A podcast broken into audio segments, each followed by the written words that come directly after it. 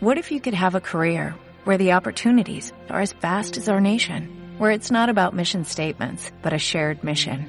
At U.S. Customs and Border Protection, we go beyond to protect more than borders, from ship to shore, air to ground, cities to local communities. CBP agents and officers are keeping people safe. Join U.S. Customs and Border Protection and go beyond for something far greater than yourself. Learn more at cbp.gov/careers. Bueno, primero quiero dedicar esta charla a todos vosotros, a todos vosotros, los que habéis venido hoy aquí, los que estáis hoy en Periscope, los que la veréis por YouTube. Claro, una charla, si tú cambias, todo cambia, siete claves para conocerte y estar en paz contigo mismo.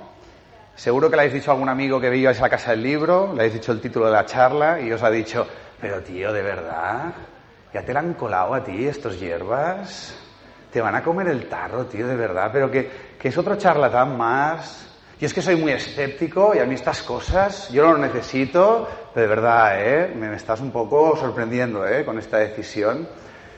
Os dedico esta charla a todos los que estáis hoy aquí, estáis donde estéis, porque en el momento que cruzáis por esa puerta, no os conozco personalmente, pero pone de manifiesto algo maravilloso para hacer este viaje de autoconocimiento, que es la honestidad, la honestidad de decir, en un momento donde vemos el desmoronamiento del sistema, de la sociedad, del paradigma tal y como lo conocemos, y donde hay una queja y un victimismo y una culpa por doquier, no, no, la honestidad de decir, bueno, igual todo eso que estamos viendo afuera, todo eso que llamamos mundo, igual, no lo sé, igual es un reflejo de lo que está pasando en el interior de la gran mayoría de nosotros. Vemos pobreza, vemos hambre, vemos guerra, pero ¿acaso no hay guerra dentro de nosotros? ¿Acaso no hay pobreza y hambre también en nuestro interior? Entonces felicito por la honestidad de hacer algo revolucionario. Lo más difícil ya habéis hecho, que es tener la honestidad, la humildad de, oye, mirar hacia adentro. O por lo menos estar abierto a mirar hacia adentro, a escuchar, no sé, otros puntos de vista que cuestionen el nuestro. Humildad de igual reconocer, pues que no lo sé todo, que me queda algo por aprender. Humildad de igual, pues escuchar otros puntos de vista que puedan enriquecer o confrontar y cuestionar el mío propio, ¿no? Y luego también pone manifiesto mucha valentía. Cuando vas a una charla de desarrollo personal y vienes motivado, alguien dirá, no, yo vengo obligado. Che, tú has decidido venir. Te han podido empujar, tu amigo más hierbas, más motivado, pero has decidido venir. Esa es tu parte de responsabilidad. Con lo cual, de corazón, os felicito a todos los que estáis aquí, porque, insisto, mucha humildad, mucha honestidad y mucha valentía. Y os voy a hablar desde el corazón y con convicción, porque a mí todo esto me ha cambiado la vida, pero por favor no os creáis nada. Siempre lo digo, no os creáis ni una sola palabra de lo que voy a decir, no tengo la verdad, no soy ningún ejemplo. O sea, estoy lleno de contradicciones, incoherencias y desde que soy padre más todavía. Simplemente voy a compartir algo que funciona en mi vida y que he verificado que funciona en la vida de otros buscadores que se han comprometido con ponerlo en práctica. Pero no os lo creáis, verificarlo, verificarlo a través de vuestra propia experiencia personal. Puede ser que durante la charla diga algo que confronte tu manera de pensar, que te pongas la defensiva, que le des un codazo a tu amigo. Joder, lo que acaba de decir este tío, hay que tirar un tomate ahora mismo, ¿no? Puede ser que te sientas removido, provocado, que reacciones. Obsérvate a ti mismo mientras la charla, ¿eh? No te creas nada, no, no batallemos intelectualmente. Cuando salgas hoy ahí fuera, ponlo en práctica, verifícalo, verifícalo para ver si puede ser también verdad para ti, si puede ser útil y de provecho en tu propio proceso, ¿no? Lo digo porque, insisto, ¿eh? para mí conocerse uno mismo requiere de ser muy humilde y muy escéptico. Muy escéptico, especialmente hoy en día, con esta industria emergente de la cual yo pertenezco, del desarrollo personal, que, insisto, ¿eh? hemos de ser humildes para estar abiertos a escuchar cosas nuevas que confronten nuestra manera de pensar, pero escépticos de no creernos nada. Porque esos amigos vuestros que igual no han venido porque me ridiculizan o se oponen violentamente a personajes como yo de esta industria, y te dicen, no, yo es que soy escéptico, no, no, decirle de mi parte, y lo digo mirando a cámara, que no eres escéptico, amigo, lo sé por experiencia porque yo estaba ahí, eres arrogante, lo digo sin juicio, arrogante es una persona que tiene miedo al cambio, que se aferra a una identidad prestada, a una forma de pensar que igual ni es tuya, y me niego a confrontar igual mi ignorancia o mi inconsciencia, ¿no? Entonces, insisto, ¿eh? os felicito corazón y esta charla va dedicada a todos vosotros. Dicho esto, la charla la he dividido en tres partes con un epílogo. La primera la titulo Perderse en el mundo, que es algo que veo que nos pasa a todos en la medida que vamos entrando en la edad adulta. Quiero empezar con un cuento que es muy, muy representativo de la forma en la que hemos sido no educados, sino condicionados, adoctrinados, programados por esta sociedad para pensar y comportarnos de una determinada manera. Es un cuento generalista sobre la educación industrial, sobre el viejo sistema educativo que ha dejado de tener sentido hoy en día, pero al menos es muy representativo del tipo de colegios al que yo fui. Dice así, dice que había un, chaval que un día estaba en clase, con seis años, y la profesora dice, niños, hoy vamos a dibujar. Y el chaval, con su talento, su imaginación, su creatividad, bueno, el tío todo loco ahí empezó a dibujar a Batman, pero dibujó de diferentes colores, incluso con un punto rosa. Bueno, el tío ahí dejándose llevar. Y viene la profesora y dice, ¡che! Que todavía no he dicho qué vamos a dibujar hoy. Y el niño, perdón, perdón, señor, perdón. Y dice, hoy vamos a dibujar flores. Y el niño, todo motivado, con su autenticidad, su imaginación, su creatividad ilimitada, empieza a dibujar una margarita, pero cada pétalo de un color. Y la profesora, ¡che! Que todavía no he dicho qué tipo de flor vamos a dibujar hoy. El niño, perdón, perdón, señor, perdón. Y la profesora, con muy buenas intenciones, movidas por ignorancia, haciendo lo mismo que hicieron con ella cuando era alumna, se fue a la pizarra y empezó a dibujar una flor roja con un tallo verde. Y enseñaba a los niños cómo dibujarla, de qué modo, y los corregía cuando estos se equivocaban y hacían flores que no se asemejaban a esta flor roja con un tallo verde. Este niño fue a este tipo de colegio donde los profesores tenían las respuestas, donde les enseñaban a los niños a obedecer, a someterse, a hacer lo que hacía el profesor, a memorizar, ¿no? Y bueno, ahí estuvo durante mucho tiempo, durante muchos años, ¿no? Y bueno, finalmente el niño cambió de colegio. Se fue a otro colegio muy diferente, porque los padres se cambiaron de trabajo y de ciudad. Y en el nuevo colegio, con un nuevo enfoque, la profesora justo ese día dijo, niños, hoy vamos a dibujar. Y todos los chavales dibujando con su talento, su creatividad, su imaginación, todos menos este chaval, que se quedó quieto como una estatua. Y la profesora, que era una motivada, dijo, pero oye, ¿qué? ¿No dibujas? ¿Qué te apetece dibujar? Y el chaval, no lo sé. No, me no va, pero dibuja lo que a ti te apetezca, lo que tú quieras. Utiliza tu imaginación. el chaval al final, ostras, inspirado por la profesora, dijo, no sé, una flor dibujo. Qué buena idea, claro que sí. Dibuja una flor, la que tú quieras, como tú quieras. Déjate llevar. Y el chaval, ostras, todos empezaron a brillar los ojos y empezó a dibujar una flor roja con un tallo verde. Y esto, insisto, es una metáfora, ¿eh? Pero os pregunto, ¿Para qué nos ha servido 18 años de sistema educativo industrial?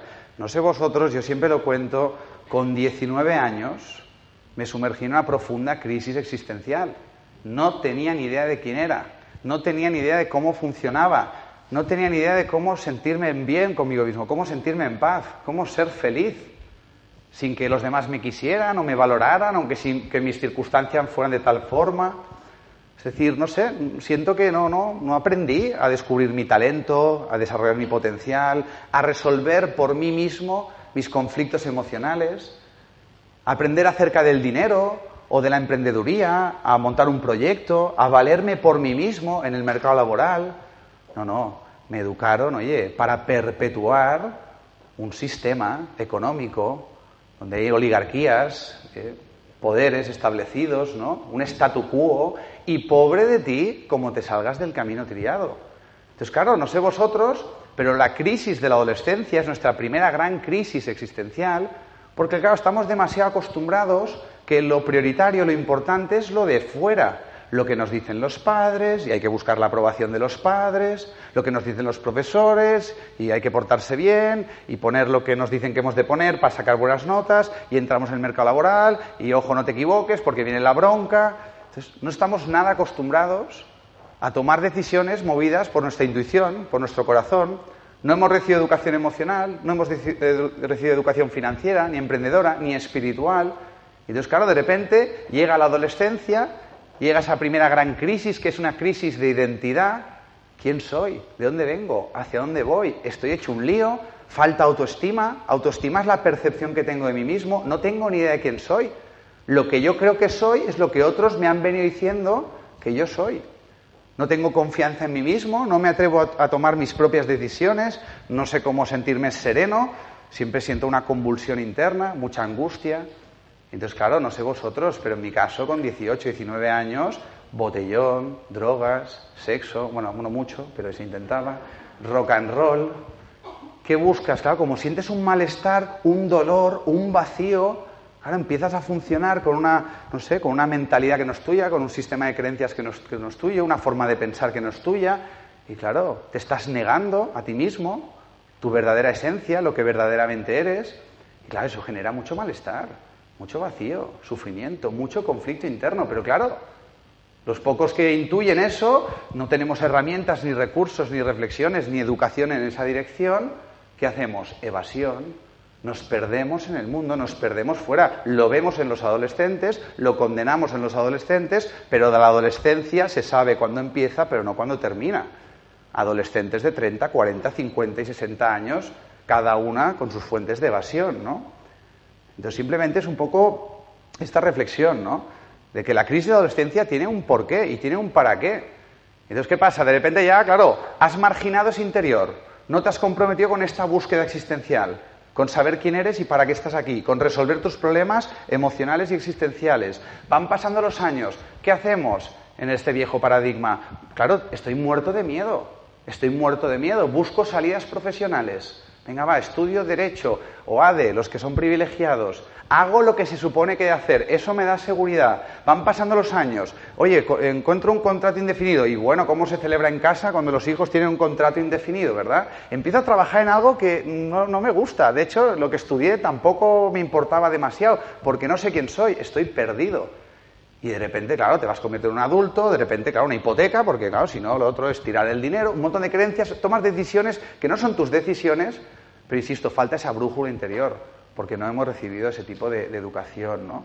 Entonces, claro, tarde o temprano te das cuenta de que, claro, ya empieza la amargura, el resentimiento, el rencor, el victimismo, la indiferencia, la culpa, y venga, vamos a esperar lo que nos han vendido, que es que otros resuelvan nuestros problemas, que cambie lo de fuera, que cambie el sistema, que cambie la realidad.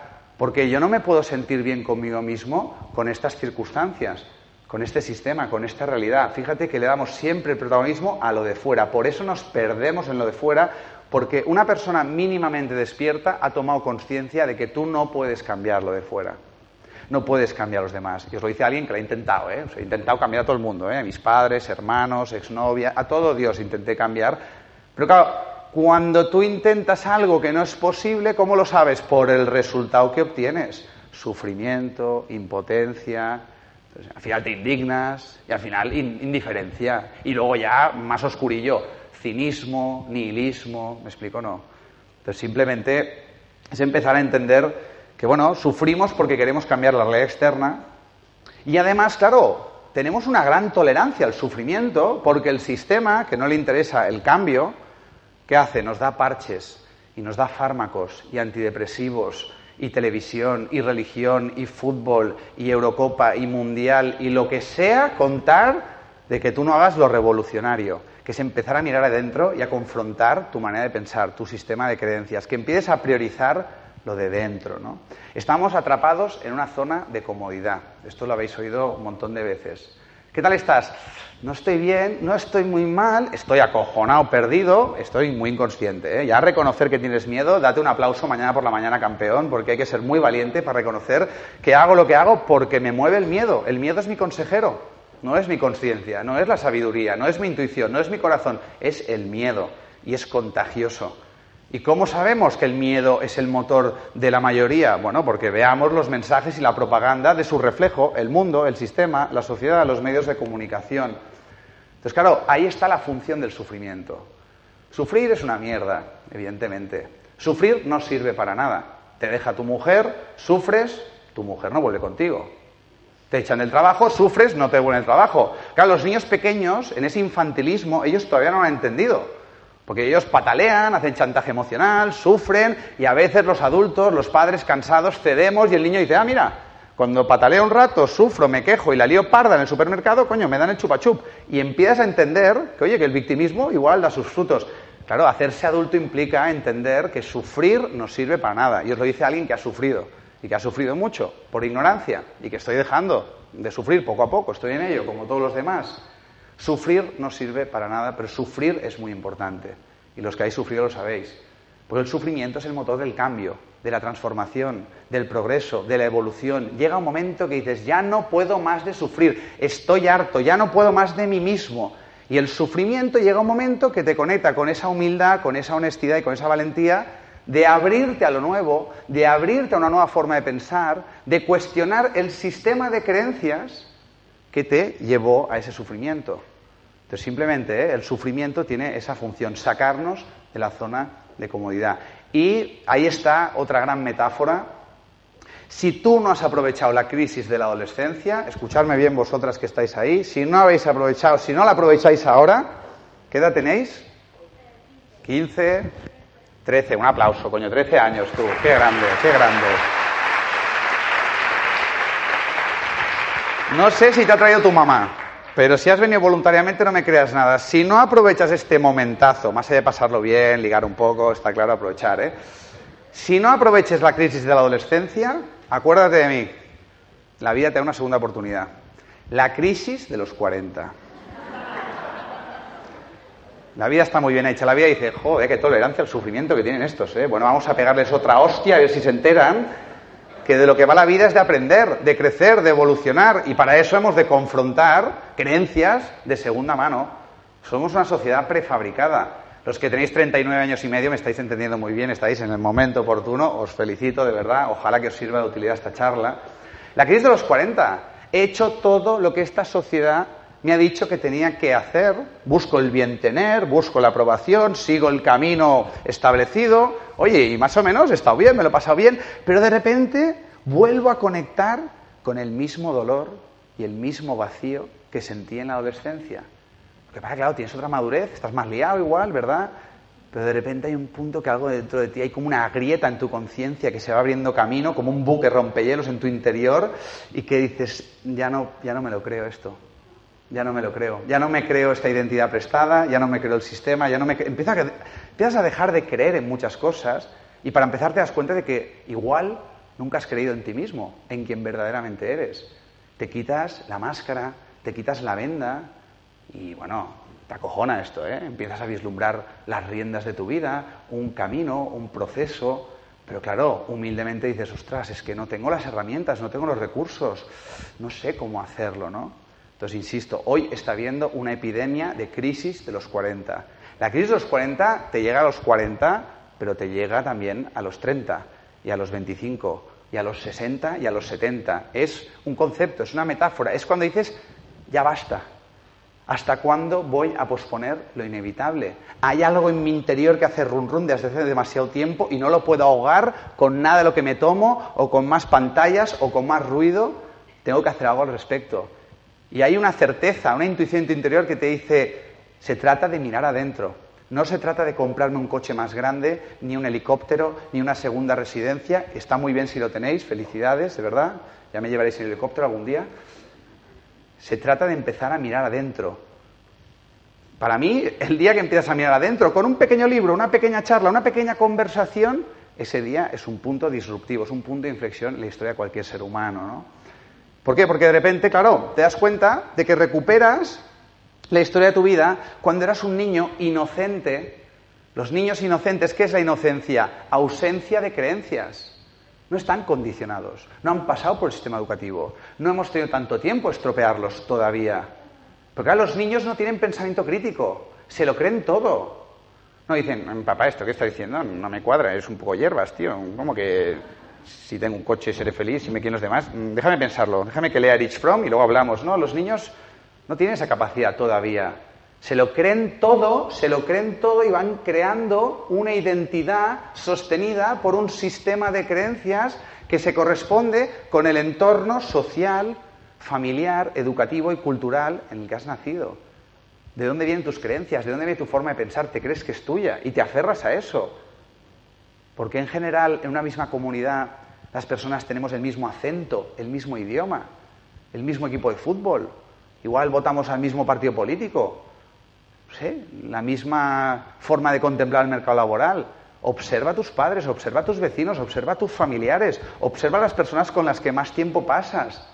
Claro, tendemos a creer que la gente que piensa como yo es la única sensata. Y cuando viene alguien que piensa de forma diferente, ostras, es un terrorista, porque un terrorista es alguien que empieza a confrontar el statu quo, el statu quo, el orden social establecido intelectual, mental, psicológico. Gracias al sufrimiento, claro, te das cuenta que has sido condicionado, te has dejado condicionar y pasas de la inocencia a la ignorancia.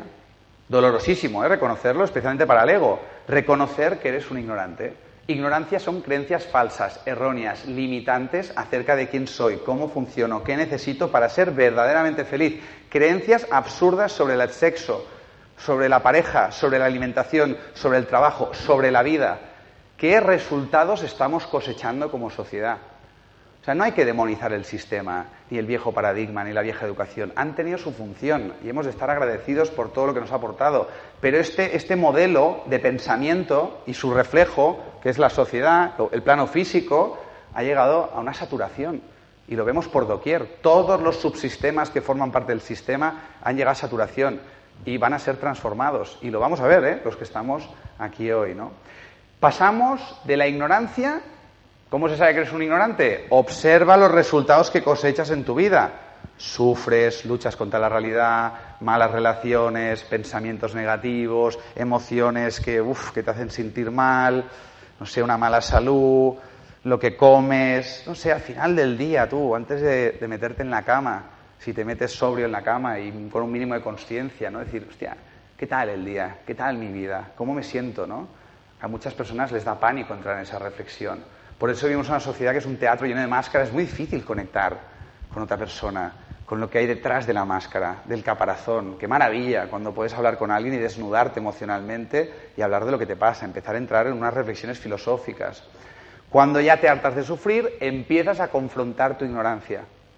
Empiezas a hacer algo que requiere mucha humildad, que es dejar de poner el foco fuera, quejarte, victimizarte, culpar, pelearte contra la realidad y de repente, gracias al sufrimiento, algo revolucionario. Vamos a empezar a ver, ¿y este quién es? ¿Y este cómo funciona? ¿Y qué hay detrás de esta máscara?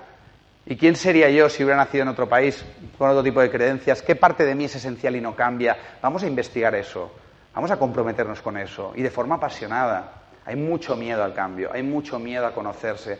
Porque hay mucho dolor, hay mucho vacío, pero no nos va a comer ningún monstruo. ¿eh? Ojalá que nos comprometamos con eso. Ahí entramos en la sabiduría.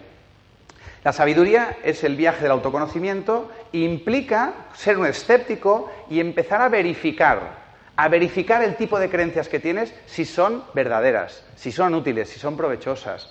Porque al final pasas de creencias, crees o no crees, no, no, a funcionar desde verdades que has verificado. Si a ti te dicen que el agua fría quema y tú te lo crees, igual nunca la tocas por miedo a que te queme. Pero si algún día te atreves a tocarla y te das cuenta que el agua fría pues no quema, acabas de verificar que eso no era cierto. Y eso es una verdad, no quema el agua fría. ¿Me explico? No. Hay que funcionar desde verdades. Nos lo hemos creído todo, nos hemos creído esta sociedad. Y una vez más, lo que tú crees es lo que creas, con lo cual es fundamental ser escépticos y verificar toda la información, incluyendo esta charla. ¿no? Nos hemos perdido en el mundo, y la mayoría sí así, perdida en el mundo. La segunda etapa del viaje hablamos de encontrarnos en el mundo. Y nos hemos perdido en el mundo porque estamos perdidos. ¿eh? La mayoría de seres humanos no sabemos hacia dónde vamos ni quiénes somos, estamos perdidos y por eso nos perdemos en el mundo. La segunda etapa es, no, me voy a encontrar en el mundo. ¿Por qué? Porque me voy a encontrar dentro de mí mismo. Y el mundo siempre me va a hacer de espejo, ¿no? Aquí hay una metáfora muy bonita, que conocerse a uno mismo es como entrar en una casa abandonada que ha estado ahí, pues eso, aislada durante mucho tiempo, no ha entrado nadie. Es una metáfora de nuestro mundo interior. Nos da miedo, nos asusta. Todos intuimos que nos vamos a encontrar algo doloroso, algo que no nos va a gustar, que nos va a confrontar. Entonces, claro, de repente, ostras, entras en tu propia casa, que está a oscuras, que no se ve nada, que ha estado abandonada, porque claro, te has ido buscando sucedáneos, parches, entretenimiento, eh, evasión, pero el ejercicio de mirar dentro, de sentirte, de escucharte, eso es para valientes, ¿verdad? Entonces, claro, yo os cuento mi experiencia. Yo entré en mi propia casa y no veía nada, daba miedo. y apestaba. Claro, una casa se va ensuciando, se va llenando de polvo, y claro, de repente, madre mía, qué pestazo, qué miedo, qué oscuridad, la oscuridad tremenda, ¿no? Y de repente, ostras, enciendes un interruptor, que es la conciencia. Y vaya susto que te pegas, vaya susto que me pegué cuando vi el estado de mi propia casa. Estaba todo sucio. Habían cacas de gato por todas partes. El gato no estaba. Los platos en la pica llenos de moho, los muebles desventijados, los cristales sucios ya eran opacos. Me encontré un mendigo. Coño, ¿qué hace usted aquí? Ah, no, como no había nadie, ocupé este lugar. Tú eres lo único que falta en tu vida. Por eso hay un vacío, hay una ausencia de ti, de lo que verdaderamente eres, y tratas de llenar ese vacío siempre fuera, en el mundo, y ahí te pierdes otra vez, ¿no? Claro, invité a esa persona a salir, ya te invitaré cuando la casa esté limpia, y me quedé a solas conmigo mismo, en esa casa. Y empecé a entender el porqué de mi vacío, de mi dolor, de mi tristeza, especialmente de mi ira. Y es doloroso conocerse a uno mismo. Es dolorosísimo al principio, porque te das cuenta de decir, ¿cómo he podido vivir así tanto tiempo? Haciéndome tan poquito caso, queriéndome tan poquito, ordenándome tan poquito, limpiándome, escuchándome tan poquito, ¿no? Pero bueno, más allá del shock inicial, haces un diagnóstico y te comprometes con ese proceso del que hablaremos hoy. No sé, pues oye, empezar a, recoger las cacas de gato, a limpiar los platos, a ordenar los muebles, y poco a poco vas ordenando y limpiando tu casa interior, emocionalmente hablando, descubres herramientas, otras personas que están en este viaje, empiezas a poco a poco a sentirte un poco mejor y madre mía, cómo cambia la vida. Cuando empiezas a sentirte a gusto contigo mismo, cuando empiezas a conocerte y a ver realmente si hay que cambiar algo, porque igual el viaje es aceptarme tal como soy y las cosas empiezan a cambiar por consecuencia, ¿no? Entonces, para mí, conocerse a uno mismo, que hoy está muy de moda, hay una industria emergente del coaching, del desarrollo personal, pero esto se viene diciendo desde hace más de 2.500 años. Seguro que conocéis el templo de Delfos, en la antigua Grecia, que decía, conócete a ti mismo, conócete a ti mismo. Y hay tantos caminos para conocerse a uno mismo como personas hay en este mundo. Cada uno está condenado a encontrar el suyo propio, lo que le funciona, lo que le sirve. Podemos compartir herramientas, recursos, visiones, ¿no? Como hoy haremos aquí.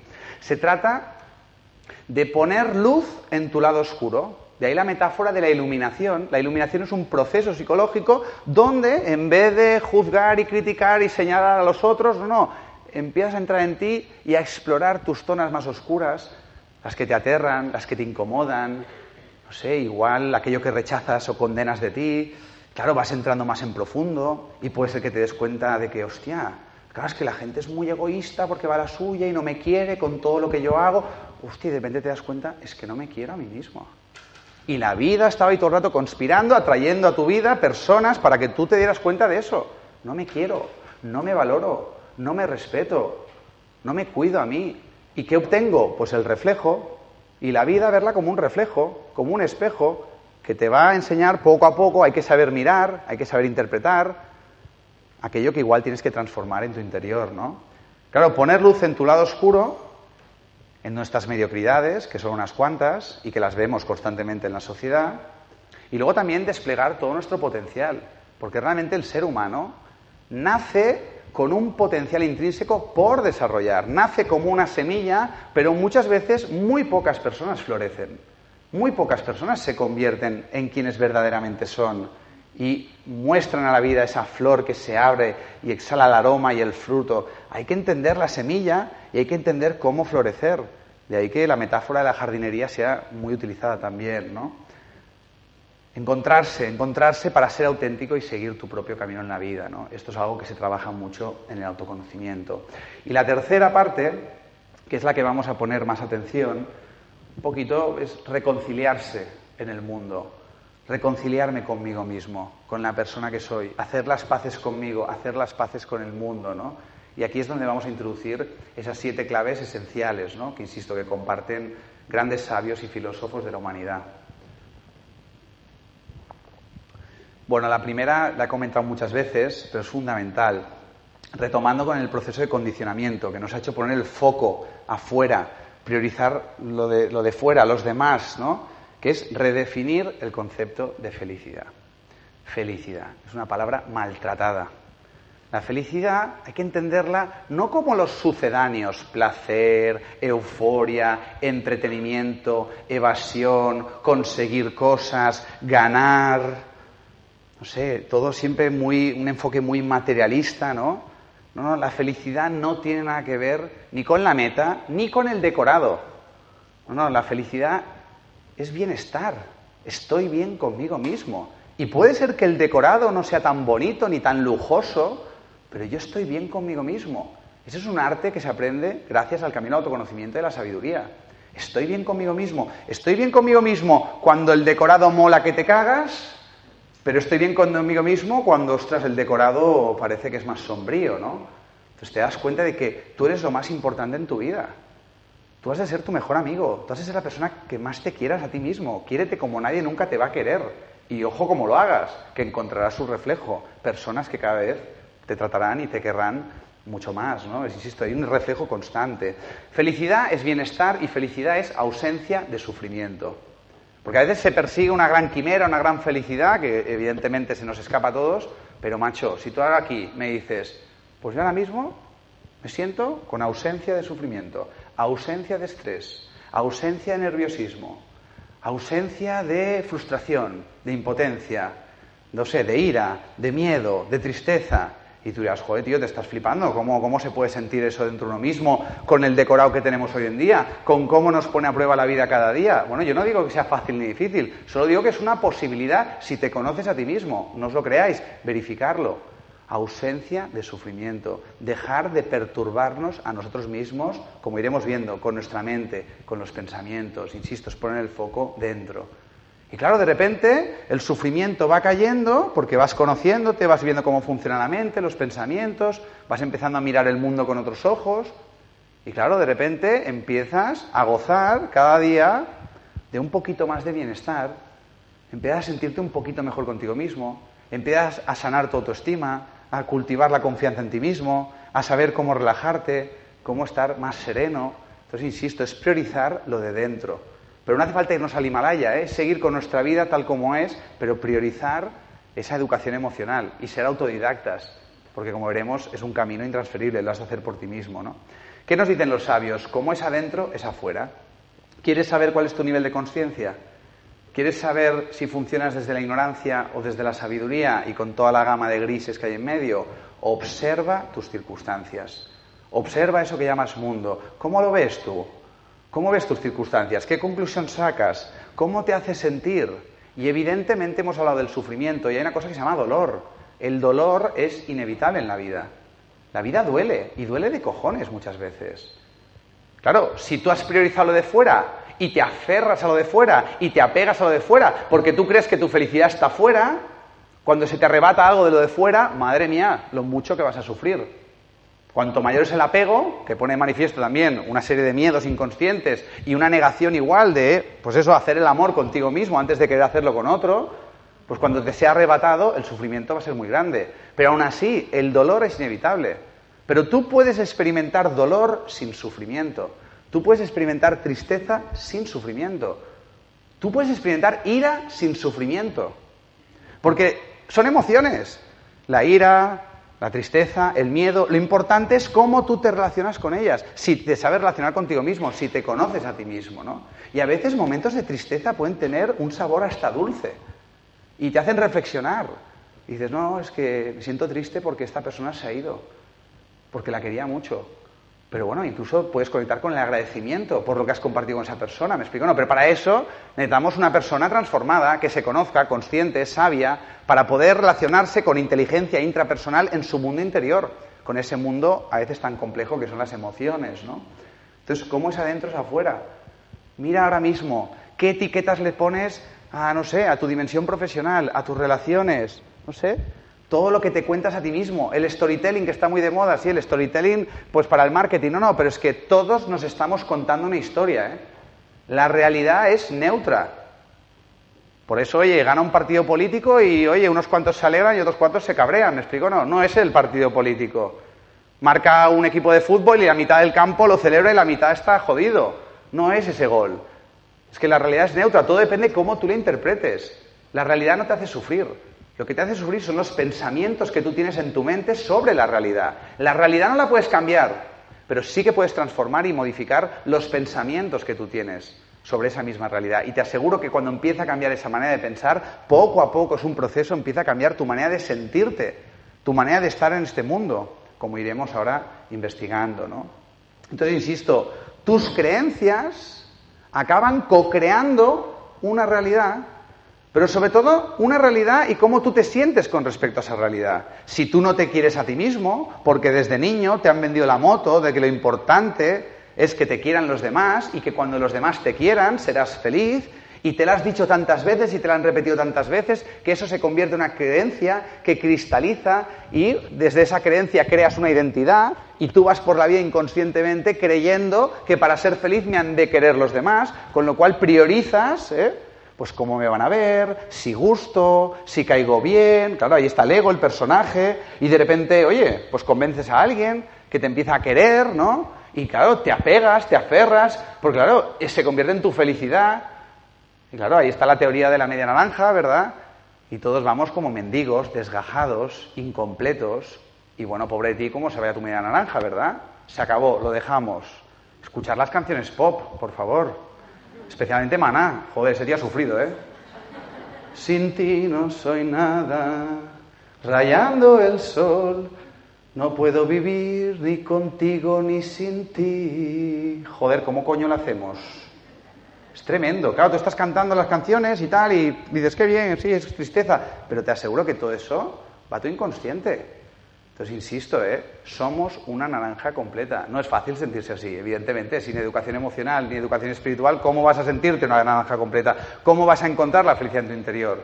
Porque, madre mía, cuando empiezas a quererte, a conocerte, a cultivar el bienestar, a entender que la felicidad está dentro, que nadie te la puede dar y nadie te la puede quitar, que depende de cómo tú te relacionas contigo mismo, a través de la mente, los pensamientos, cómo gestionas ese mundo emocional. Todo esto, evidentemente, ya se está poco a poco enseñando en los colegios, pero nosotros no nos, no nos lo han enseñado.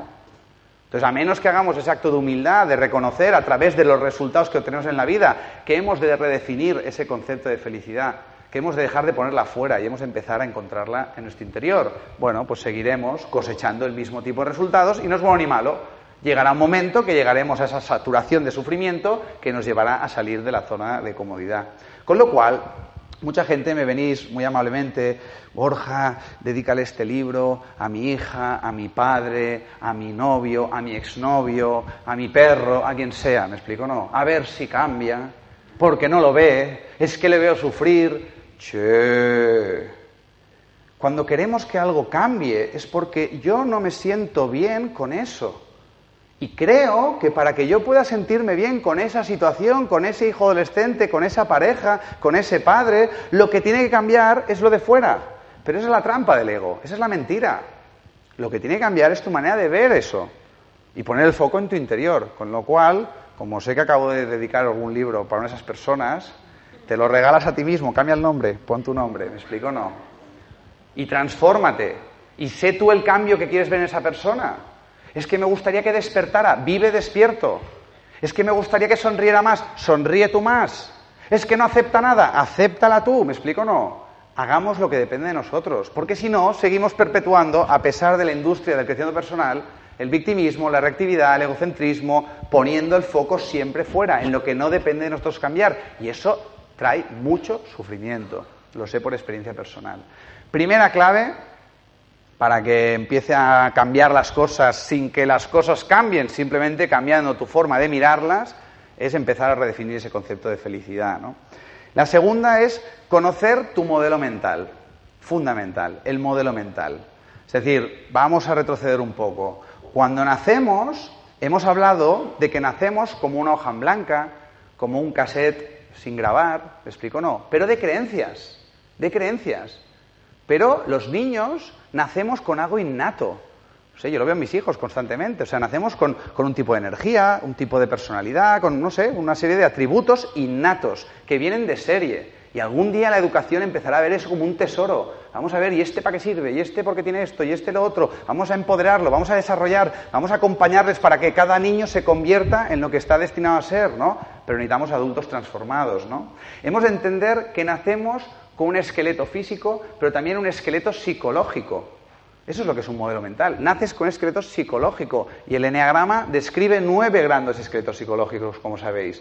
Y ha hecho más de 250 cursos para 6.000 personas. Lo he verificado empíricamente. Hay nueve modelos mentales. Hay tantos tipos de personas únicos en este mundo, pero a grandes rasgos, igual que hay un determinado tipo de color de ojos, hay nueve tendencias que están relacionadas las unas con las otras, porque, insisto, la complejidad humana es maravillosa.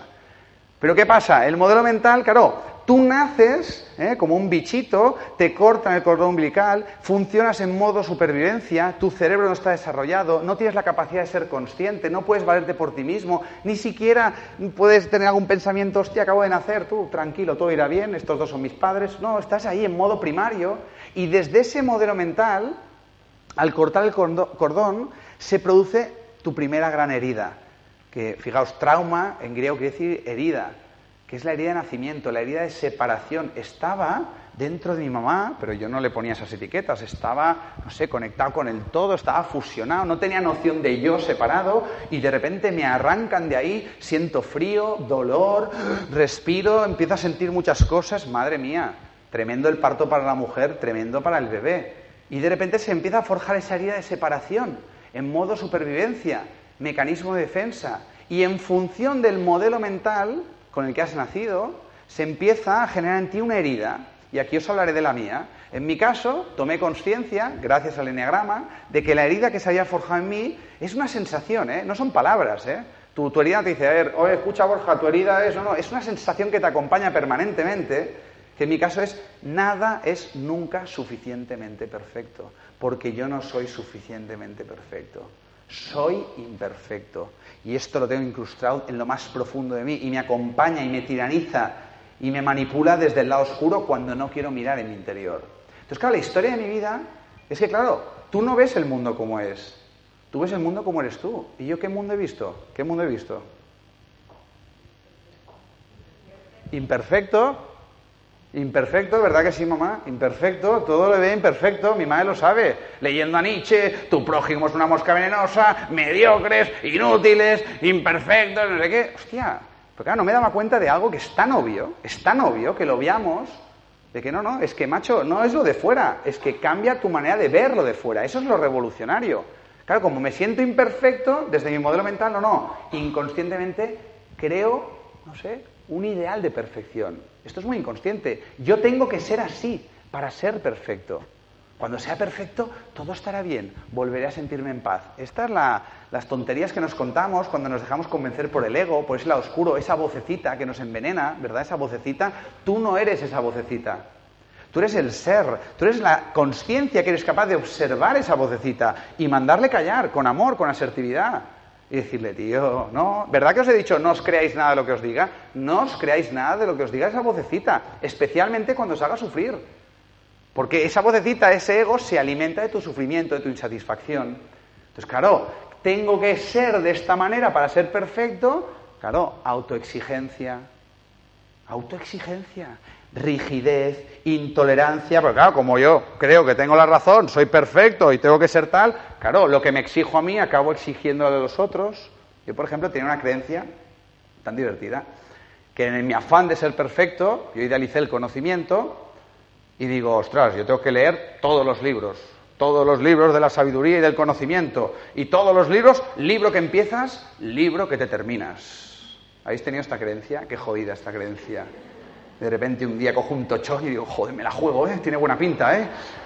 Claro, antes no habían reseñas por doquier en internet, ni estrellitas, ni valoraciones de otros usuarios, te, te, la jugabas, ¿no?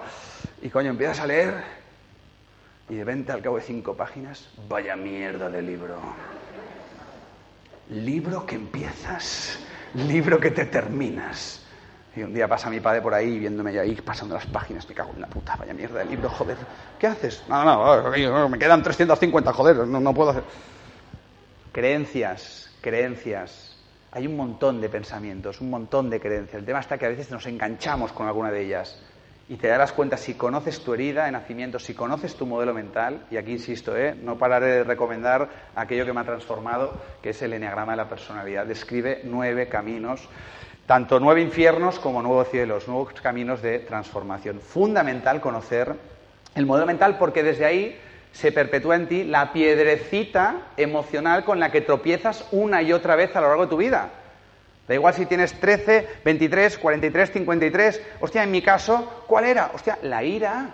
La ira constantemente. Porque la realidad no es perfecta. Los demás no son perfectos.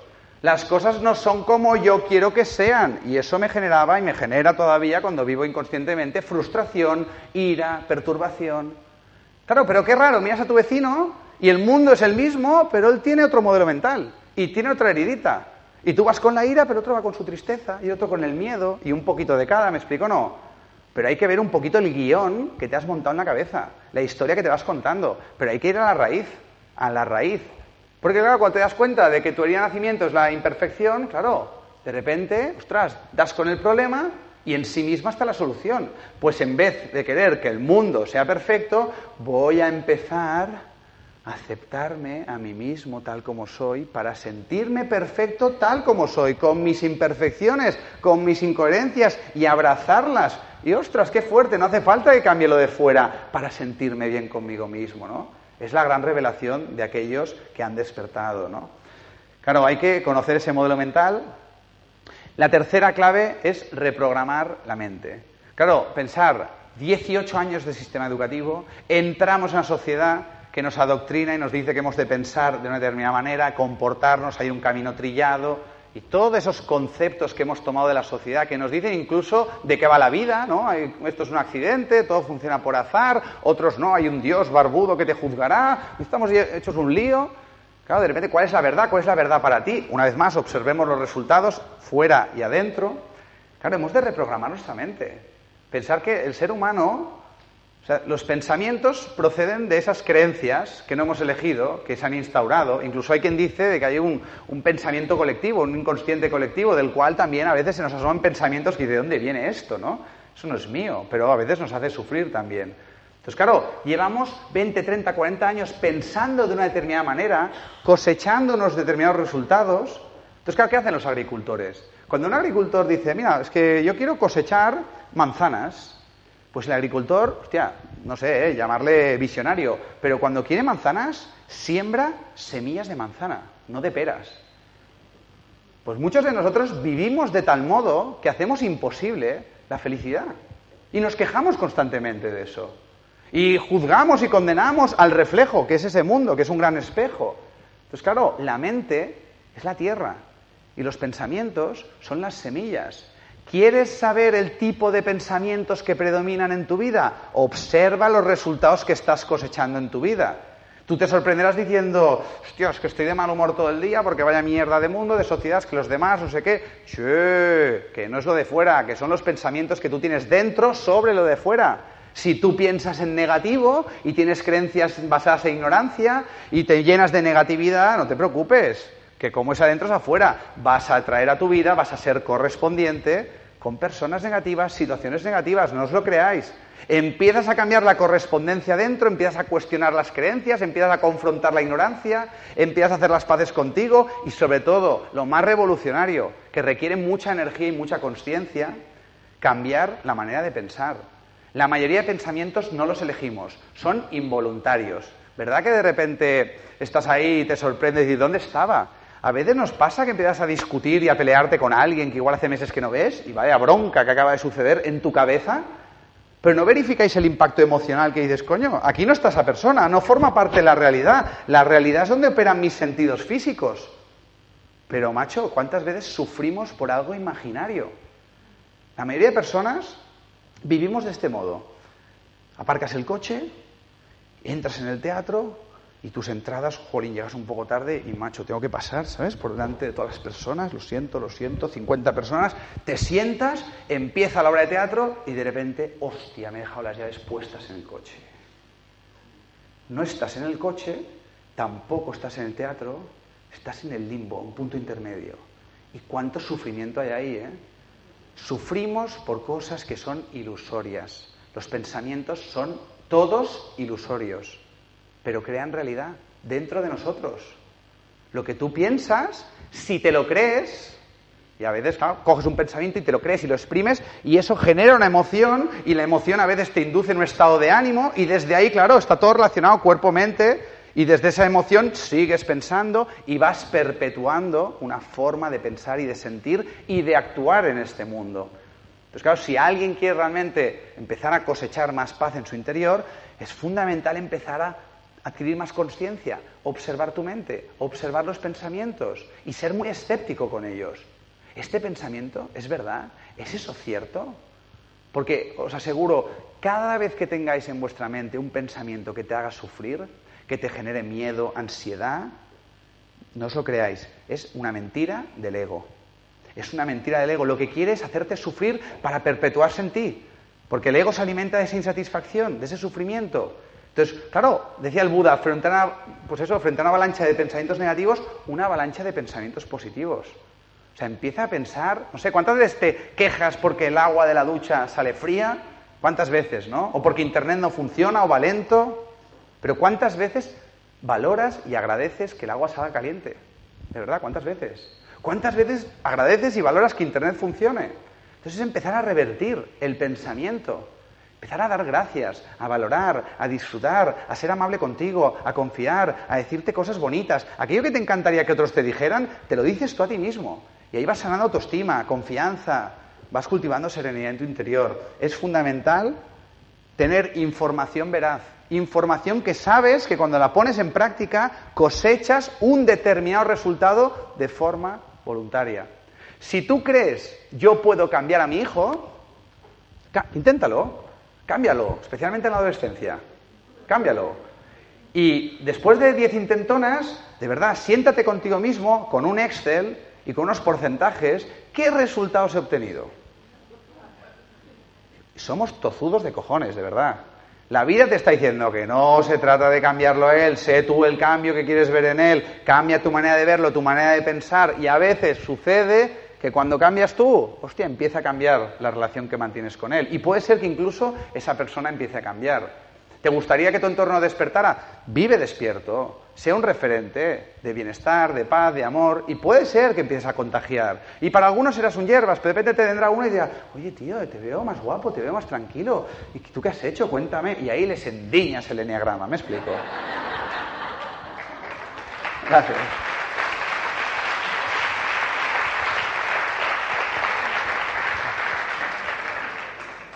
Mi madre, que me hace mucha ilusión que venga, sé que te encanta que hable de ti, se va poniendo pequeñita.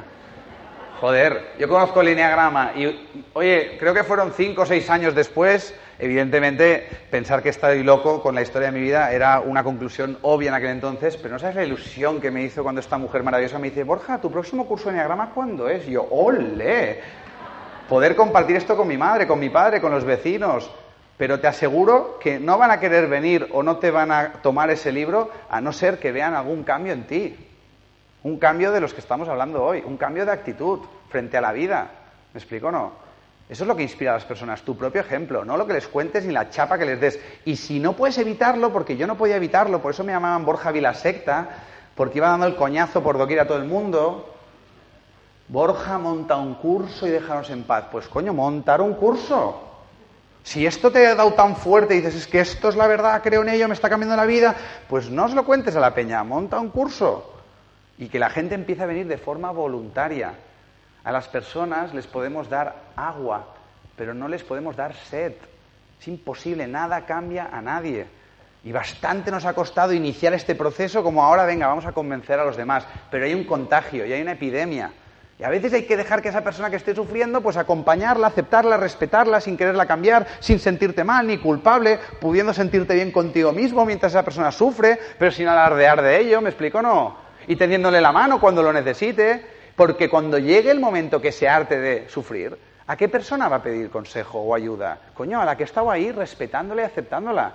No a la que estaba ahí todo el día, no, es que no puedes vivirla así, es que de verdad no te quejes, es que de verdad, es que esto es tu ego, es que... Y esto en la industria del desarrollo personal abunda por doquier, ¿no?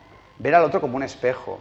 Hostia, ¿por qué no puedo sentirme bien y en paz conmigo mismo frente a este amigo, este hermano y este padre que sufre? Ahí hay un trabajo personal para cada uno, ¿no? Y ahí empiezas, pues bueno, haciendo algo también, parece muy hierbas, pero yo lo he hecho y funciona. Yo me he dicho a mí mismo que la vida es maravillosa más de dos millones de veces. Lo tengo contado con mi Excel. ¿eh? Mira, yo hoy dos millones una. La vida es maravillosa. Todo el mundo lo hace lo mejor que sabe. Los errores son necesarios para aprender. Lo que me pasa en la vida es lo que necesito para crecer, para evolucionar. Soy perfecto tal como soy. O me digo el tipo de cosas que a mí me hacen sentir bien y que me traen paz y que me van ordenando y amueblando y limpiando en mi interior y que poco a poco voy reprogramando mi mente, pues eso voy confrontando la ignorancia, pero voy introduciendo sabiduría y llega un momento en que cuando llega la situación, cuando llega ese hecho neutro, lo que cambia, lo que marca la diferencia es mi manera de mirarlo, mi manera de interpretarlo, pero lo interpretamos con pensamientos y los pensamientos vienen de creencias. Pero si tú empiezas a funcionar desde verdades, si tú verificas, que la vida es un aprendizaje y que incluso las situaciones más adversas, de ahí puedes sacar un aprendizaje y cuando aprendes de ello y te das cuenta de que realmente esta situación me ha transformado y me ha hecho cambiar de actitud, con el tiempo muchas personas concluyen que aquello que me pasó, que fue horrible que me generó un sufrimiento enorme, una vez es pasado y transitado el duelo, a veces algunos concluyen, y me incluyo, que te sientes agradecido no por lo que ha pasado, sino por el aprendizaje derivado de lo que ha pasado. Decirle a una persona que está sufriendo y que está en la mierda en el pozo, wow, ¿cuánto vas a aprender? ¿Me explico no? Te has ganado el bofetón. Pero simplemente no caigamos en el paternalismo, simplemente, oye, si requiere algún tipo de ayuda, de consejo, que nos lo pidan primero, pero acompañémosle. Porque realmente hoy en día, ¿qué está pasando ahí fuera? Que un montón de personas están llegando a una saturación de sufrimiento, que la vida nos está confrontando, nos está apretando cada vez más, porque la vida lo que espera es que hagamos un cambio, una transformación a nivel colectivo y masivo. Pero eso será el resultado del cambio individual que cada vez más estamos proponiendo, ¿no? Reprogramar la mente. Oye, cada mañana te miras en el espejo, claro, en función de tu modelo mental te da muchas pistas sobre la información que has de meter en tu mente. Si no te quieres nada, pues te miras a los ojos en el espejo. La mayoría de gente no es capaz de hacer esto. Probarlo. Me quiero mucho. Estoy lleno de amor. Puedes decirlo, esto es serio, ¿eh? Borja, por vuestro nombre, ¿eh? Que queda mejor. Te quiero, tío. Hay gente que es incapaz. Se pone a llorar frente al espejo. De lo poquito que se quiere. Pero ¿cómo se va a querer si nadie le ha enseñado lo que es el amor? ¿Cómo vamos a querer a otros si no nos amamos a nosotros mismos? ¿Cómo nos vamos a amar si no sabemos cómo? Por eso entendemos también la epidemia de separaciones, divorcios, conflictos y sufrimientos que hay en el marco no solo de la pareja, sino de la familia entera. Padres con hijos, hijos con padres, hermanos, ¿me explico o no? Esto es fundamental. Cada día te miras en el espejo y te dices lo que necesitas decirte para sentirte bien. Y también pues puedes hacer ejercicio de escribir, escribir cosas que te hagan sentir bien, leer libros que te hagan sentir bien, ¿me explico no? Siempre lo pregunto, hace tiempo que no lo pregunto. Vivimos dormidos. ¿Cuántos os habéis duchado esta mañana mientras os estabais duchando? Mira, qué bien, felicidades. ¿Cuántos estabais debajo del agua calentita a presión y estabas ahí duchándote, sintiendo el agua caliente, valorándola, disfrutándola, viviendo ese momentazo cotidiano? Pero fijaros, en general estamos dormidos porque no estamos ahí. Estamos en la mente, en los pensamientos. Y no elegimos esos pensamientos. Hay gente que está duchando y se está cagando en Rajoy hoy en día, ¿sabes? Pero no está en la ducha Rajoy, digo yo, ¿no? No lo creo. Y hay gente que está en la ducha y está recordando el exnovio que me dejó hace seis años y se fue con mi amiga y ahí está, jodido en la ducha. Y hay gente que está, hostia, tú con la crisis ¿Y si me echan y me quedo sin empleo? Y no podré pagar la hipoteca. Y me quedaré sin piso. Y moriré solo y abandonado debajo de un puente, ¿sabes? estamos dormidos y bueno, cuando estás dormido, inconsciente, toda esa avalancha de pensamientos negativos, egoicos, victimistas, te los crees, te crees alguno de ellos, genera una emoción y así empiezas el día. Y la mayoría de personas, a ver, a ver, a ver si cambia algo de lo de fuera, a ver si lo de fuera me da una alegría, a ver si lo de fuera me empieza a ir bien, porque vaya racha que llevo. Es una vida reactiva, es una vida donde yo no soy protagonista, yo soy una marioneta en manos de mis circunstancias. ¿Por qué? Porque soy incapaz de lidiar con mis circunstancias tal como son, porque soy incapaz de lidiar conmigo, con mi mundo interior, ver constantemente el espejo, el reflejo, ¿no?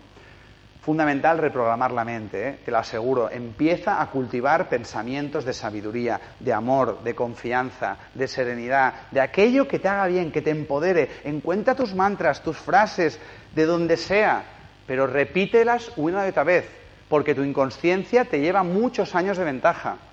Llevas muchísimos años, pues eso, rebobinando el cassette y reproduciéndolo una y otra vez y obteniendo unos resultados acorde con esas creencias y con esos pensamientos. ¿no? Reprogramar la mente es fundamental. Hay que tener información veraz, hay que ser escéptico, hay que verificar y cuando encuentres algo que te funcione, incorporarlo en tu mundo interior. La clave número cuatro es fundamental, cultivar tu energía vital. No solo de información y de conocimiento está hecho el camino de la sabiduría. Necesitamos grandes cantidades de energía vital. Somos como un móvil. ¿Qué pasa al móvil? Cuando no tiene batería. Funciona mal, se apaga.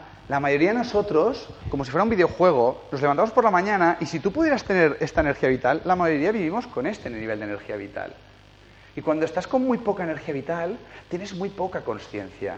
Y cuando estás con muy poca conciencia, estás tiralizado por tu mente, tus pensamientos egoicos, negativos, oscuros, victimistas, que tienen de miedo, de enfado, de tristeza, entonces, claro, vas viviendo desde, ese estado de conciencia, desde ese estado de ánimo, y claro, una vez más, no es lo que pasa, es los pensamientos que tú pones en tu mente sobre lo que pasa la causa de tu malestar. Y vivimos de ese modo. Entonces, claro, hemos de conocernos nosotros mismos sabiendo qué nos da energía, qué nos la quita. Hemos de poner nuestro estilo de vida sobre la mesa y sin moral, sin juicio, sin exigencia, sin tengo que, deberías de, porque esta es la nueva moral espiritual del desarrollo personal. Hay que tener mucho cuidado. Hay que ser discípulos de nosotros mismos. Disciplina viene de ser discípulo. ¿Qué es lo que me conviene a mí? Si eres como yo, un tío hiperactivo, pues igual te conviene parar y sentarte. Pero si eres un tío que estás sentado todo el día en el sofá, igual te conviene levantarte y mover el culo. ¿Me explico no? No todos nos sirve lo mismo, no todos nos sirven las mismas herramientas ni los mismos caminos. Hay que conocerse uno mismo. Entonces, claro, no sabemos relajarnos. La gente cómo se relaja viendo la tele.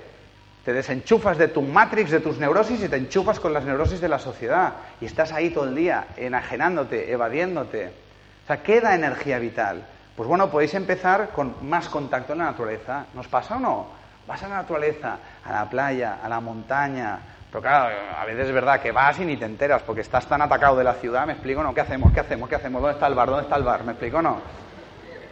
Sí, sí, la montaña, fin de semana estupendo, nos lo pasamos de maravilla, pero no, no, el autoengaño también está ahí constantemente, ¿no? Hay que entrar en la naturaleza, hay que dejarte sentir, abrazar por ella, y a veces, muchas veces, en el contacto con la naturaleza te hace otro tipo de espejo, denota ese vacío. Hostia, el decorado es inmejorable, qué cascada tan bonita, qué pájaros uno de cada color, qué hermosos. Pero macho, yo no me siento completo, siento que me falta algo. Cuando vamos al bar, ¿no? A tomar una cañita, ¿no? Falta una cañita aquí, ¿no? ¿Tú ves a los animales drogándose en la naturaleza? Si conocéis a alguno, por favor, ¿eh? sé que alguno se drogará, pero en general, siempre nos falta algo. Tú eres lo único que falta en tu vida. ¿Qué le falta a este momento para sentirte completo? Tú, tu bienestar interno. Hay que mirar hacia adentro, hay que cultivar la energía vital. Hoy en día está proliferando una visión postmaterialista de la sociedad. Ya no tanto orientada al bien tener, sino al bienestar. Por eso hay centros de yoga mansalva. Hay tantos tipos de yoga hoy como seres humanos. El yoga tai chin, tai chon, tai chun, ¿me explico o no? El yoga cuántico, el yoga... Oye, da igual el nombre. Apúntate a un centro, dale un par de sesiones, ¿me explico o no? Un par de a la semana, pruébalo ya verás, te vas a sentir mucho mejor. Una serie de posturas, pero hay que domesticar la mente, hay que estar presente. Y luego también que te enseñen a meditar, a observar la mente, los pensamientos, a escucharte, a respirar, a sentir. O sea, hay un montón de técnicas maravillosas que nos dan mucha energía. El silencio, la contemplación, siempre lo digo, sentarte en un banco, en un parque, sin distracciones, sin estímulos, en contacto con la realidad. Y cuando te sientas, ostras, empiezas a sentir, cuando te paras, reparas y te das cuenta de que, ostras, si no eres capaz de estar sentado en un banco y estar a gusto contigo mismo, es que todo lo demás va a ser una huida. Entonces es fundamental el arte de estar sentado contigo mismo, en la naturaleza, cuidar la alimentación, ¿verdad? Comemos cosas que están prefabricadas, que no tienen nutrientes, que tienen muchas calorías, porque están, pues eso, muy procesadas. Pues claro, hay, nuevas corrientes de, de, de, comida más natural, más ecológica, más consciente, pero sin ser talibán. sin empezar a adoctrinar, y esta es la verdad, pero simplemente entrar por ahí, a ver cómo me sienta, porque en general le pegamos unas palizas a nuestro estómago, y todos lo hacemos, en este país especialmente, y estamos tan acostumbrados a acabar de comer y estar reventados, y de una siesta, ¿no? Joder, yo dos, macho, y te crees que eso es lo normal, porque a tu vecino le pasa lo mismo, pero no es lo normal, amigo. Eso pone de manifiesto una vez más qué resultados estás cosechando. Hay que saber cómo funciona el aparato digestivo. Estamos en un cambio de paradigma también en la nutrición bestial, ¿no? Simplemente es que la gente se cree que la felicidad se compra y te engañas a ti mismo, que cuando gana el Barça soy feliz. No, hombre, no. La felicidad es el resultado de un trabajo interior. Es un bienestar. Es una manera de sentirte, de relacionarte contigo mismo. Cuerpo, mente, espíritu. Pues claro, he de trabajar la parte mental, las creencias, los pensamientos, y he de poner mucha luz y mucha conciencia ahí, pero también he de trabajarme el cuerpo, lo que necesita mi cuerpo, y a partir de ahí cada uno tiene que conocer lo que le da energía, lo que se la quita, y a partir de ahí, desde esa disciplina, sin rigideces, sin moral, empezar igual, igual a cambiar los valores y prioridades. Este trabajo pues sí, me da tanto dinero, pero macho, es que no está alineado conmigo, acabo agotado, sé que es mi actitud, pero es que estoy destrozado, trabajo 15 horas al día. Pues claro, hay que empezar a priorizar el bienestar, la felicidad, la paz. Si esto es tu prioridad, ya verás como poco a poco vas a ir tomando otras decisiones que creen otra realidad. Pero si tu prioridad, si tú tienes una creencia que el bien tener me hará feliz, pues entonces vas a seguir justificando estar en un empleo que igual te dé mucho dinero. Insisto, ¿eh? son valores, son prioridades pero muchas personas no priorizan el bienestar. No es su prioridad en la vida, no lo es. Y sin embargo, pues se quejan de que se sienten vacías y buscan que alguna farmacéutica pues remedie ese problema. No, hay que tomar responsabilidad en el asunto, ¿no? Bueno, hay muchas otras fuentes de energía, como son las personas alegres, positivas. La sabiduría da mucha energía. Cuando a veces conectas con algún mensaje o en algún momento o tienes un pensamiento de sabiduría, te da mucha energía, te da mucha paz. Es una característica irrefutable de la sabiduría. ¿no? La ignorancia trae tormento, malestar, sufrimiento. Lo que pasa es que, insisto, reconocer la ignorancia es un trago muy amargo para el ego. ¿no? Energía vital fundamental. Cuando crece tu energía vital, coño, una persona deprimida una persona deprimida, ¿cómo está? Está encerrada en sí misma, está agarrotada. Una persona deprimida no puede venir a una conferencia como esta. No puede venir, bueno, medicada igual sí, los medicamentos como parche tienen su función, pero hazte fuerte con el parche para luego, oye, ir a la verdadera curación, ¿no? No, no, una persona deprimida es que no tiene energía vital. Las personas muy tristes están consumidas. Y lo que más quita energía vital es el conflicto emocional con las personas. Yo recuerdo batallas campales con el ego de mi mujer, macho. Y los dos, no, yo tengo la razón, no, yo tengo la razón, porque tú... Y al final nos ha pasado, estás agotado, no puedes más. Digo, oye, seguimos mañana, ¿vale? Seguimos mañana, aquí no puedo, no puedo. Tengo un argumento de peso, dormimos y mañana seguimos. Acabas destrozado. Entonces, claro, en el movimiento de gente que va despertando, hostia, este es un hierba, este es un vegetal. A mí hay gente que me dice, pero enfádate, pero enfádate, lo que te ha dicho. Coño, estoy aprendiendo a dejar de enfadarme, macho, con lo que cuesta. Porque te consume la energía y hay que tener mucha energía vital, ¿eh? Para afrontar esta realidad, para hacer un cambio de actitud, ¿no? La siguiente clave, la quinta, es comprometerse con el entrenamiento. Comprometerse con el entrenamiento. Es decir, hay que tener información veraz, hay que trabajar la energía vital, pero hay que entrenar, entrenar, hay que ver la vida como lo que es, una escuela donde hemos venido a aprender, a crecer, a evolucionar, a madurar, a obtener resultados más satisfactorios. Entonces, ahora mismo tus actuales circunstancias, tu situación de vida es la que tienes, es la real y es ahora mismo la que tienes para aprender. Para aprender, ostras, a confrontar tu ignorancia, a conocerte, a cosechar otros resultados en tu interior. Y puede ser que si aprovechas lo que te pasa en la vida, si aprovechas tus circunstancias, si aprovechas lo que ahora mismo la vida te está dando, pero no para quejarte, sufrir, victimizarte, que eso es legítimo, pero bueno, no, no va a cambiar nada, cuando te hartes de eso, cuando lo aprovechas para aprender, para mirar hacia adentro, con el tiempo dirás, joder, claro, la vida, ostras, constantemente nos está dando no lo que yo quiero, pero igual, aunque sea doloroso, lo que necesito para seguir creciendo y seguir evolucionando en conciencia, en sabiduría, en, bienestar interior, ¿no? Entonces, claro, hay que entrenar. La sabiduría no puede enseñarse. Nadie puede enseñar nada. Podemos mostrar caminos, compartir reflexiones, experiencias, pero las de recorrer por ti mismo y las de poner en práctica. Entonces, claro, ¿cómo sé qué es lo que me falta por aprender? Bueno, allá donde estés tu sufrimiento, tus perturbaciones, tu miedo, tu ira, tu tristeza, todo aquello que, que, te limite, ahí hay una oportunidad de aprendizaje para transformar eso, comprendiendo eso en tu interior, en vez de querer que cambie lo que tú crees que es la causa que está fuera. No, no, la causa está dentro, en tu manera de pensar, en tus creencias, en tu manera de mirar, ¿no? Entonces, ojo, no te obligues, no te, no te exijas. Hay gente, claro, es que el crecimiento personal está, está generando un tipo de perturbaciones más sofisticadas, ¿no? Yo antes sufría, me perturbaba, ¿qué hacía? Pues culpaba a mi madre, a mi padre, culpaba a la sociedad, a los políticos, veía el fútbol, eh, bebía y bueno, pues oye, me iba a dormir, tan tranquilo, ¿no? Pero claro, toda la inconsciencia ahí diciendo, sí, sí, te vas a enterar tú. Lo que no haces consciente en la vida se manifiesta en tu vida como, como destino, ¿no? Ese lado oscuro hay que ponerle luz. En cambio, ahora hay gente que se perturba porque no debería haberme perturbado. Claro, la realidad es neutra. ¿Y por qué sufro? ¿Y por qué me perturbo? Ah, claro, porque soy ignorante. Ah, porque este pensamiento puede tener una creencia limitada. Entonces, claro, me empieza a machacar, me empieza a exigir, me empieza a condenar.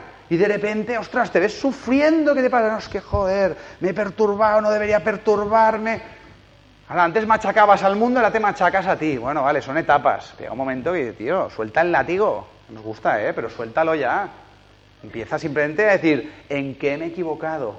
¿Qué puedo aprender de esto?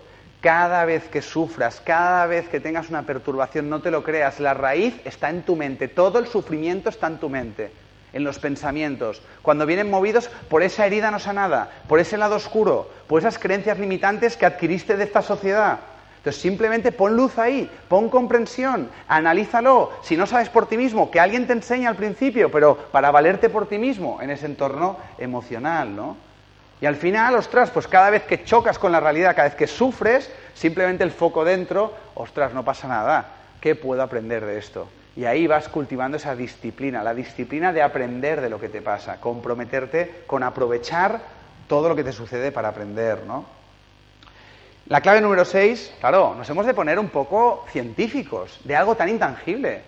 Pero claro, es que hay mucho escepticismo imperante. Entonces, medir los resultados que obtienes. Hay que medir los resultados. ¿Cómo sé que estoy creciendo en comprensión y en sabiduría? ¿Cómo sé que estoy evolucionando? ¿Cómo sé que realmente estoy aprendiendo? ¿Cómo sé que estoy aprovechando lo que la vida está tratando de enseñarme con lo que me sucede cada día? Pues bueno, los sabios, muchos de ellos, lo han destilado y dicen, ¿qué es lo esencial de la vida? ¿Qué es lo que todo el mundo está buscando de forma consciente o inconsciente? ¿Qué es aquello que realmente cuando lo tenemos todo sentimos que nos falta algo? Pues muchos dicen que es, bueno, la felicidad. Claro, cuanto más creces, cuanto más evolucionas, cuanto más sabio eres, vas dejando de sufrir vas dejando de sufrir y evidentemente de repente te pasa una castañaza, la vida te confronta, tienes una pérdida, te echan del trabajo, le pasa a alguien o a tu hijo, ¿me explico no? Cosas que aunque son neutras son tremendas y son dificilísimas a veces de ver desde esa perspectiva y te perturbas a ti mismo. A mí me encantaría la toma de conciencia de que nadie te hace sufrir, de que nada puede hacerte daño emocionalmente. No es lo de fuera, no es el mundo, no es lo que sucede, es la interpretación, son los pensamientos, es tu manera de mirar. Ese es el puñal. Y eso es lo que puedes cambiar si te conoces a ti mismo, ¿no? Entonces es fundamental medir los resultados. Una persona que está cada día un poquito más cerca de esa sabiduría, y en ello estamos todos, saliendo de la ignorancia en la que nos dejamos meter porque éramos niños inocentes, al formar parte de esta sociedad que está en cambio, pero claro, nosotros somos una generación de transición, pues claro, la felicidad es dejar de sufrir. Coño, en la medida que te vas conociendo, el sufrimiento es menor y menos intenso, y no porque seas indiferente frente a lo que pasa es que empiezas a entender las cosas que pasan y te relacionas desde otra perspectiva, con menos apego, menos miedo, porque has encontrado lo que necesitas en tu interior, ¿no? Otro es que hay más paz. Dejas de reaccionar. Es que muchas veces estás conduciendo, pero no estás conduciendo. Y el coche delante frena, ¿y qué haces tú? Reaccionas impulsivamente. Y te pegas un susto. Y te perturbas a ti mismo. Pero ¿qué haces? Como estás en la ignorancia, en la inconsciencia, en el victimismo, ¿qué haces? Culpas al estímulo, culpas al otro. Gilipollas, ¿por dónde vas, hombre? Negando tu parte de responsabilidad. Como no estaba despierto, como no estaba conduciendo mientras conduzco, claro, mi ego, este mecanismo, ha funcionado por mí y he reaccionado, me he perturbado y me ha generado esta emoción desde la cual luego actúo, ¿no? Entonces vas dejando de reaccionar. Y de repente, poco a poco te va importando pues hoy insisto, pues que, que, los demás sean de esta manera, que piensen esto de mí, que en el mundo pasen estas cosas, no, no, es que te vas conociendo, te vas comprendiendo, te vas aceptando, te vas amando y poco a poco vas haciendo lo mismo con su reflejo. Coño, creces en comprensión de tu lado oscuro y vas entendiendo el lado oscuro de los demás, vas entendiendo desde dónde funcionan otras personas. Y poco a poco todo eso, como iremos viendo, pues eso te va llevando a la aceptación, ¿no? Felicidad, dejar de sufrir, paz interior, dejar de reaccionar y amor, entendido como dejar de luchar, dejar de entrar en conflicto con la realidad. Cada vez que luches con la realidad vas a perder el 100% de las veces. Ahora mismo cada uno de nosotros tiene una realidad, una situación, unas circunstancias. Pero lo único que te está generando el sufrimiento es tu incapacidad, y con esto termino la última clave, que es practicar la aceptación, tu incapacidad de aceptar las cosas tal como son. ¿Por qué nos cuesta tanto aceptar la realidad tal como es? ¿Por qué nos cuesta tanto aceptar el sistema tal como es? ¿Por qué nos cuesta tanto aceptar a los demás tal como son? Porque no nos aceptamos a nosotros mismos tal como somos. Una vez más ahí está el reflejo. Entonces es fundamental. Aceptar no es ser indiferente, no es resignarse, no es poner la otra mejilla, no es ser pasota, no es eh, tener una actitud de ah, yo paso de todo. No, no. Aceptar es comprender. Cuanta más comprensión, más aceptación. Cuanta más aceptación, menos perturbación. Es que, insisto, resignación es otra forma de perturbación. La resignación no hay comprensión. Claro, cuando tú comprendes por qué eres como eres, por qué funcionas así, por qué cosechas estos resultados, independiente de que sean, pues eso, a veces resultados chungos o bonitos, los aceptas. Porque la gente a veces yo lo veo, y me pasaba a mí también, que estoy tan empeñado en cambiar, en cambiarme, que eso es otra forma de violencia hacia mí mismo. Si verdaderamente quieres que cambien las cosas en tu vida, compréndete, conócete, acéptate tal como eres. Hostia, pero Borja, a veces tengo ira y tengo tristeza, a veces me siento mal. Comprende que hay detrás de todo eso. Comprende la razón de ser, comprende el origen, comprende la causa.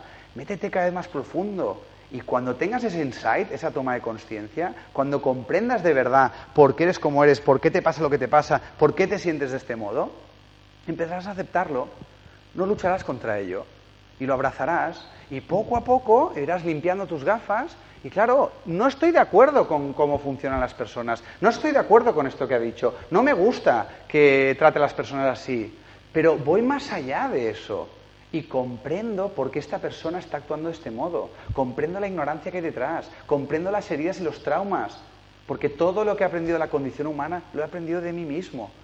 O sea, toda la comprensión que puedo tener de los demás es porque la tengo en mí mismo primero. Cuanto más te aceptes a ti y más te llenes de paz y de bienestar, empezarás a transformar, es la paradoja. Pero claro, hay mucha gente que se exige y ahí me proyecto otra vez y te machacas y te condenas, ahí no va a haber cambio va a haber otra forma sofisticada de fustigamiento con herramientas de la industria del crecimiento personal. Y encima ego espiritual, claro. Ego espiritual, claro. Si de repente digo, no, es que comer carne no me da tanta energía, pues basta ya de comer carne. No se come carne a partir de ahora. Y de repente tú estás comiendo conmigo y yo, un filete, por favor. Y yo, ¿cómo te voy a mirar? Como no me acepto a mí, como no me lo permito a mí, como me condeno a mí, tú me estás haciendo de espejo. Y la que te va a caer, ¿me explico o no? Entonces simplemente es que es, muy delicada, ¿eh? es una línea muy fina. Entonces aquí hay, hay, un truquito. Cada vez que te perturbes, cada vez que, claro, te has de dar cuenta, porque normalmente nos creemos la historia. Muchos somos adictos al drama, ¿me explico no? Somos adictos al sufrimiento, porque es la realidad que estamos acostumbrados. Incluso nos han dicho que si no sufres eres mala persona porque eres indiferente, ¿no? Es que estamos llenos de creencias, insisto, muy limitantes. Cada vez que te perturbes y te des cuenta, pregúntate, ¿Qué es lo que no estoy aceptando? ¿Qué es lo que no estoy aceptando? Por ejemplo, os pongo un ejemplo muy cotidiano, muy banal, y ir subiendo poco a poco en situaciones más adversas, más difíciles, más que requieran más sabiduría. Empezar, ¿os perturba el tráfico? ¿Habéis venido aquí en moto, en coche? ¿Os habéis perturbado el camino? Coño, ¿qué es lo que no estoy aceptando? No estoy aceptando que en el momento que cojo el coche o la moto, entro en un proceso de tráfico de coches que no depende de mí, que van a haber semáforos, que la gente lo hace lo mejor que sabe, pero a veces conduce de forma que a mí no me gusta, que puede ser que pille un atasco que me lleve a llegar tarde. Entonces, fijaros el egocentrismo que nos mueve a todos, de querer que la realidad sea de una determinada manera, que siempre me beneficie, que no me perjudique, que se adapte a mis deseos, necesidades y expectativas. Pero no es el tráfico, es cómo tú te relacionas con el tráfico, es la actitud que mantienes frente al tráfico. Pero os pongo un ejemplo. Yo soy un bastante activo y mi mujer, bueno, dicen que nos atraen los opuestos, es más tranquilita, es más relajada. A mí no me veréis sentado a menudo en el sofá, eh, no, por nada, eh, los sofás me encantan, pero bueno, no es un hobby que tengo. Mi mujer le encanta el sofá, es, es, algo maravilloso para ella. Claro, durante una época, ostras, en esa tensión, esa falta de relajación, ostras, yo no me he permitido sentar ni un minuto durante mucho tiempo, porque tengo la creencia de que hay que ser perfecto y hay que hacer las cosas bien, y coño, no se puede perder el tiempo y todas estas tonterías que estaban en mi cabeza. Y evidentemente a veces me sorprendía eh, el ego, esa vocecita una vez más, que no te das cuenta, Seguro, voy a casa, ¿eh? estoy subiendo la escalera, seguro que Irene está en el sofá. Seguro que está en el sofá porque ese es su deporte nacional, es que la tía vive en el sofá. Abro la puerta de casa, entro y corriendo, ¿eh? ¿eh? Está en el sofá. ¿Y qué le digo? ¿Qué? Está blandito el sofá, ¿eh? Se está cómodo, ¿eh? ¿Qué? A por el récord hoy, ¿eh? Esa forma de ironía, sarcasmo, que es otra forma de juicio encubierta. Pero claro, mi mujer pues es coach, ¿no? Cuando te casas con una coach es lo que tiene.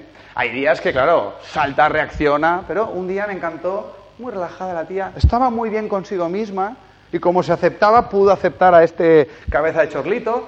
¿Y sabes lo que me dice? Dice, Borja, el hecho de que yo esté aquí a gusto, relajada, tranquila, en el sofá, ¿de qué manera te impide a ti ser feliz? Me voy con mi ego a otra parte el problema es mío, no tuyo. ¿Me explico no? Mi problema. El problema, lo que me hace sufrir no es que ella esté sentada, no, no, yo no acepto. A mí me perturba, porque otra persona entra en casa, ve esa misma realidad y no le perturba. Al revés, hostia, yo me siento contigo, ¿me explico no? ¿Qué es lo que no estoy aceptando? Si pilláis el pensamiento antes de que te lo creas y que genere emoción que te llevará a un estado de ánimo, Claro, ahí vamos a poder cortarlo. Vamos a empezar a dar un hachazo a esa mente, a esos pensamientos tan limitantes. Otra manera es, esto no me impide ser feliz. La felicidad está dentro. Muy pocas personas han acariciado eso. Muy pocas personas lo saben. Para muy pocas personas es una verdad que han verificado. Para muchos es una creencia. Las creencias son muy débiles. Pero si tú verificas que todo lo que necesitas para sentirte bien contigo mismo está dentro, no te lo creas, verifícalo, Ostras, cuando pasen cosas y cuando te veas frente a esas cosas a punto de perturbarte, esto no me impide ser feliz. Ojalá que nos lo repitamos 1500 veces o 1500 millones de veces, porque insisto, la ignorancia nos lleva años de ventaja, ¿no? Entonces, insisto, ya para terminar, el aprendizaje no se produce de forma lineal, o sea, no es que, ah, mira, voy conociendo, hostia, tú, un día no sufro, uh, nunca más sufriré, no, no, es en espiral, es en espiral de repente das dos pasos para atrás, la vida te vuelve a confrontar, te vuelves a perturbar, hostia, otra creencia por aquí. Estamos aquí para aprender, para evolucionar. Esa es la gran prioridad existencial que nos propone una y otra vez la vida. Pero muchos creemos que estamos aquí para triunfar, tener un coche, lo que sea, no. Todo eso es el decorado del siglo XXI, pero no siempre ha sido así y no, será mm, en el futuro así, cambiará. Pero el ser humano, pues está aquí para aprender, ¿no? No os lo queráis verificarlo. Entonces, claro, dices, coño, si quiero conocerme para sentirme en paz, y me doy cuenta de que yo soy la causa de mi perturbación por mi incapacidad de aceptar las cosas que suceden, pues claro, una vez más vuelves a empezar el proceso, te inclinas con humildad y dices, claro, me falta comprensión, me falta sabiduría, nadie me ha enseñado. Entonces os aseguro que en la medida que vas creciendo en comprensión y en sabiduría, cada vez te es más fácil aceptar las cosas tal como son. Y esa es la única fórmula para empezar a sentirte más en paz contigo mismo, con los demás y con el mundo. Ahí te reconcilias, ¿no? Y bueno, ya para terminar, claro, ¿cuál es el eslogan del siglo XXI? Sé tú el cambio que quieres ver en el mundo. Sé tú, sé tú. O sea, el único que puede transformarte a ti mismo eres tú. No vas a poder transformar a nadie más, ni a nada más. Porque lo que vemos, cuando vemos que el mundo va cambiando, ¿no? El mundo está cambiando, sí, el mundo está cambiando porque cada vez más personas se están transformando. El mundo es un reflejo, el sistema es un fiel reflejo de cómo somos, cómo pensamos, cómo funcionamos, el nivel de conciencia de la gran mayoría. Y por los resultados que vamos cosechando, vemos que todavía la ignorancia y la, inconsciencia siguen gobernando a la mayoría de nosotros, ¿no? Sé tú el cambio. Quiero terminar con un cuento filosófico que resume un poquito lo que os he querido comentar es muy conocido. Dice que había una vez un niño pequeño que sufría mucho por la guerra, la injusticia, el hambre, la pobreza, sufría mucho por el estado del mundo, Luego se hizo joven y se hizo líder sindical, quería cambiar a los políticos, los banqueros, los empresarios, pero se frustraba porque no lo conseguía. Y luego ya como adulto, amargado, empezó a pagar su malestar con su familia, queriendo cambiar a sus hijos, a su mujer, y con 80 años ya tuvo una revelación. Ostras, tuvo un clic. Se dio cuenta de que iba la vida, tú. Pero al día siguiente se murió. Y dejó escrito sobre su tumba un epitafio que decía lo siguiente. Cuando era un niño quería cambiar el mundo. Cuando era joven quería cambiar mi país. Cuando era adulto quería cambiar a mi familia. Y ahora que soy un anciano, estoy a punto de morir, me he dado cuenta de que si hubiera cambiado yo, hubiera cambiado todo lo demás. Muchas gracias.